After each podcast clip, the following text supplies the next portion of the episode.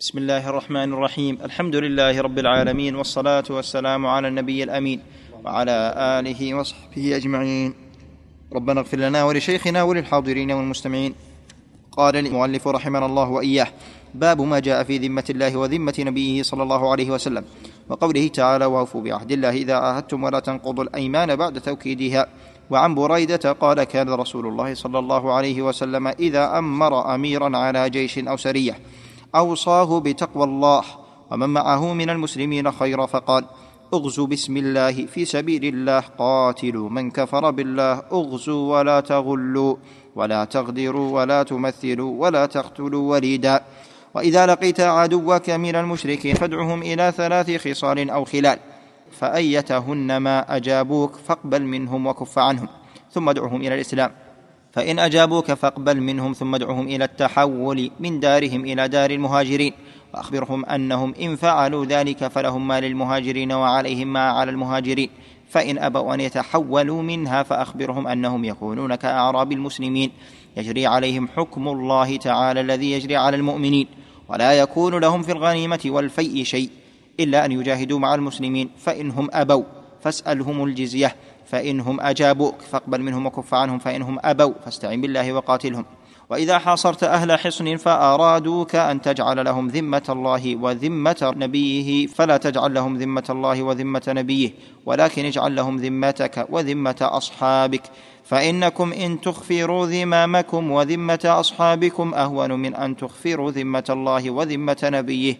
وإذا حاصرت أهل حصن فأرادوك أن تنزلهم على حكم الله فلا تنزلهم على حكم الله، ولكن أنزلهم على حكمك، فإنك لا تدري أتصيب فيهم حكم الله أم لا. رواه مسلم. بسم الله الرحمن الرحيم.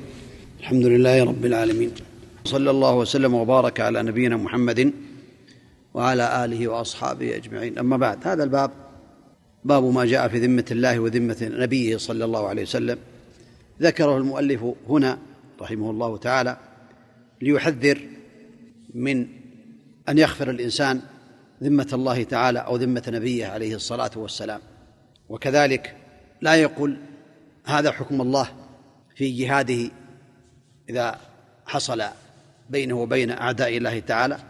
ولا شك أن الذمة هي العهد، وسمي العهد لأنه يلتزم به كما يلتزم صاحب الدين بدينه في ذمته. وتخفر يعني معنى تنقض، يقال أخفرت الرجل نقلت عهده. ولله تعالى على عباده عهد أن يعبدوه ولا يشركوا به شيئا، عهد بينهم وبين الله أن يعبدوه ولا يشركوا به شيئا. ولعباده عهد عليه ألا يعذب من لا يشرك به شيئا، وهذا واجب أوجبه على نفسه ولم يوجبه عليه أحد، كرما منه تبارك وتعالى وإحسانا منه تبارك وتعالى.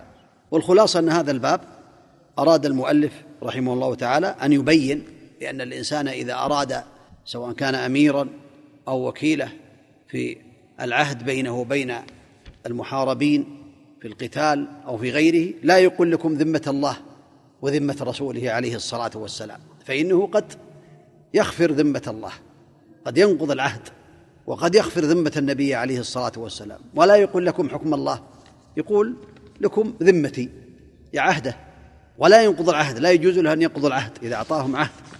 ولا يقول لهم كذلك لكم حكم الله، أنزلكم على حكم الله، لا، يقول لكم حكمي، أجتهد، حتى لا يكذب على الله تبارك وتعالى. فإن الإنسان قد يخطئ في الحكم فينسبه إلى الله تبارك وتعالى. نسأل الله عز وجل لنا ولكم العلم النافع، العمل الصالح، التوفيق لما يحب ويرضاه، صلى الله وسلم وبارك على نبينا محمد وعلى آله وأصحابه أجمعين. قال الإمام ابن باز رحمه الله وإياه في شرحه لهذا الباب: أي باب ما جاء فيه من تعظيمها والتحذير من إخفارها، أي في ذمة الله وذمة نبيه عليه الصلاة والسلام. نعم. والتحذير أيضا من جعلهما للناس، لأن هذا وسيلة إلى إخفارهما، فالواجب على ولاة الأمور ألا يجعلوا للناس ذمة الله وذمة نبيه صلى الله عليه وسلم، وإنما يجعلون لهم ذمة الرئيس والملك وأصحابه، يعني عهد الرئيس وعهد الملك وعهد أصحابه. نعم. وهذا من باب تعظيم ذمة الله وذمة رسوله صلى الله عليه وسلم، وهم من باب إكمال التوحيد والإيمان، وإخفارهما نقص في التوحيد ووسيلة إلى التلاعب، قال تعالى: وأوفوا بعهد الله إذا عاهدتم. فمن عاهد بذمة الله أو ذمة رسوله صلى الله عليه وسلم فعليه أن يوفي، وإن كان قد أخطأ في العهد بذمة الله وذمة رسوله صلى الله عليه وسلم، لكن عليه أن يوفي بذلك، وعليه ألا يخفر بذلك. قوله: ولا تنقضوا الأيمان بعد توكيدها، أي لا تنقضوا العهود بعد أن أكدتموها بالأيمان الشديدة والمعاهدة، بل أوفوا كما قال سبحانه: وأوفوا بالعهد إن العهد كان مسؤولا. وقال صلى الله عليه وسلم: يرفع لكل غادر يوم القيامة لواء عند استه ينادى عليه: هذه غدرة فلان بن فلان. وهذا فيه وعيد عظيم ويدل على وجوب الوفاء بالعهد. حديث بريدة ابن الحصيب عند مسلم أن النبي صلى الله عليه وسلم كان الحديث وفيه: فيوصيه في نفسه وفي جيشه أن يتق الله فيهم، وأوصى الجيش بتقوى الله. أدعهم إلى الإسلام، أي أدعهم إلى الشهادتين أولا قبل كل شيء، كما في حديث معاذ حين بعثه إلى اليمن: فإذا أجابوا ونطقوا بالشهادتين علمهم بقية الفرائض. قوله: يجري عليهم حكم الله، أي في الأوامر والنواهي. خصال أو خلال شك من الراوي، والمعنى واحد، وهذا من حرص الرواة رحمهم الله. فإن أبوا فاسألهم الجزية، أي أبوا الدخول في الإسلام والهجرة، فاسألهم الجزية واقبل منهم، وهذا في اليهود والنصارى والمجوس، كما قال تعالى: قاتلوا الذين لا يؤمنون بالله ولا باليوم الآخر ولا يحرمون ما حرم الله ورسوله ولا يدينون دين الحق من الذين أوتوا الكتاب حتى يعطوا الجزية عن يد وهم صاغرون، سورة براءة. فالسنة أطلقت من يؤخذ منهم الجزية، والقرآن قيد بأهل الكتاب، وألحقت السنة بأهل الكتاب المجوس في أخذ الجزية لا في حل الطعام والنساء وغيره. فاستعن بالله وقاتلهم، فيه وجوب الاستعانة بالله، وأن المؤمن يستعين بالله في قتال أعدائه ولا يعتمد على قوته فقط. قوله: إذا حصرت أهل حصن، أي الأبنية والقلاع، حيث كان يتحصن بها أهل الكتاب غالبا، ولم يكونوا مع الأعراب في البوادي، فأرادوا كأن تجعل لهم ذمة الله وذمة نبيه، الحديث. وفيه: فإنكم أن تخفروا ذمامكم. الإخفار مصدر أخفر رباعي، هو نقض العهد. أما الخفر فهو ثلاثي من خفره يخفره إذا حماه ونصره، ومنها الخفير وهو الحامي، فأخفره أي أزال حمايته وعهده.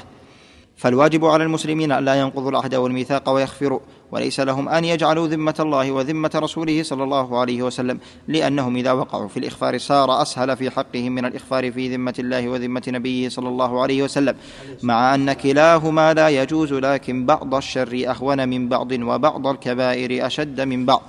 وكذلك إذا طلبوا منهم أن ينزلوهم على حكم الله فإنه لا يقبل، بل يقول: أنزلكم على حكم أصحابي. ولا بأس أن يقول: سوف أجتهد في إنزالكم على موافقة الشرع، ولكن لا أستطيع أن أنزلكم على حكم الله لأني قد أخطئ، فيعرض عليهم اجتهاده حسب ما يوافق الشرع، لأنه إذا أخطأ يكون قد كذب على الله، فهذا من باب الحيطة، ومن باب الآداب الشرعية في إعطاء العهود والمواثيق وإنزال العدو إلى حكم يرضاه الله تعالى. انتهى كلامه رحمه الله. صلى الله عز وجل لنا ولكم التوفيق والعلم النافع والعمل الصالح، وصلى الله وسلم وبارك على نبينا محمد وعلى آله وأصحابه أجمعين.